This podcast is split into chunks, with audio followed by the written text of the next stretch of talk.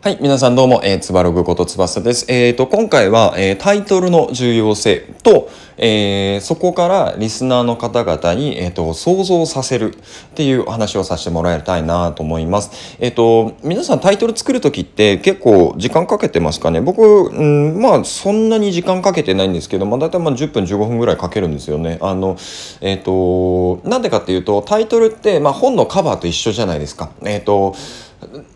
本質って本の中にあるんですよ。あの、まあ、読んでもらったら分かりますっていう内容なんですけど、でも大体の人って、えっと、本の中を読む時間がないので、大体、えっ、ー、と、本のタイトル、表紙、裏表紙、あとは、えっ、ー、と、まあ、紹介文とかそういうところを読んで、あ、この本面白そうだなって考えて買うんですよね。で、えっ、ー、と、それと同じで、えー、まあ、ヒマラヤないし、あと他の音声メディアとかでもそうだと思うんですけど、大体タイトル見て、えっ、と、読むか読まないかっていうのを決めてるんですよ。で、えっ、と、じゃあ、えー、どれ、ど、ど、ん？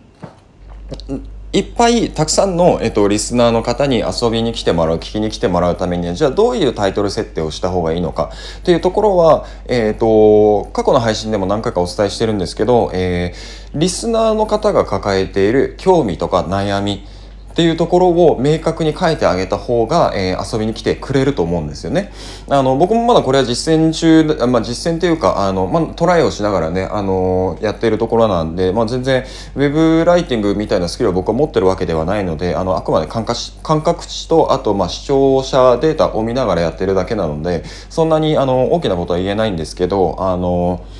うん、話を戻すとあのリスナーの方の興味をどれだけそそれるか。っていうところがポイントになるのかなと思います。で、えっ、と、あ文章にする必要は全くないと思うんですね。僕別になんか一文で、えっ、と、リスナーの方々に対して、あ、この話を聞くと、あ、こういうことができそうだなってイメージさせることができたら、あの、お互いハッピーだと思うんですよ。えっ、と、配信されてる方も、リスナーの方も。なんで、えっと、ここは毎回、えっと、僕は考えながらやってます。で、えっと、お互いがハッピーな状況になると何が起きるかっていうと、えっと、リスナーの方は、その話を聞いて行動するわけじゃないですか。で、行動すると、今まで悩んでいたこととか、興味に思っていたこと、興味を持っていることに対する、えっと、答えが見つかるんで、えっと、多分その日ないしもしくは1週間1ヶ月まあ長期スパンでこうハッピーになったりっていうのもありますしあとは、えっと、配信者の方って僕が今こうね何かお話をさせてもらっている中で皆さんやっぱりこう、えっと、何か価値を提供したい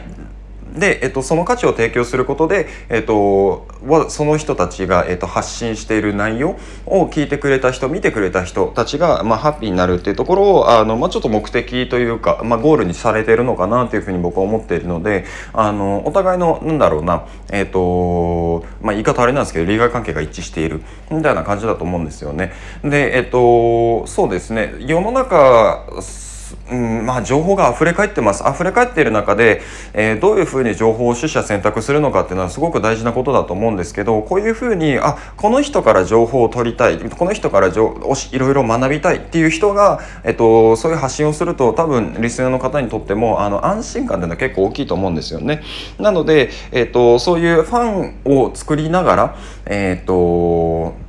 で、かつファンの人が遊びに来てくれた時に、あの自分が、えー、成功している、行動しているイメージっていうのがつきやすいタイトルっていうのは、えっ、ー、と、これから、えー、配信、えー、ヒマラヤとかでね、えー、音声メディア配信をされる方っていうのは、えっ、ー、と、まあちょっとおすすめなのかなと思ってます。はい、えっ、ー、と、まあちょっとしたコツです。コツというか、まあ考え方ですね、を、あの、今回はシェアさせてもらいました。えー、参考になれば幸いです。えっ、ー、と、番組の最後に、えー、良ければ、えー、フォローボタンと、あと、いいねボタンも押してください。はい。はい、では、えーまた別の配信でお会いしましょう。またね。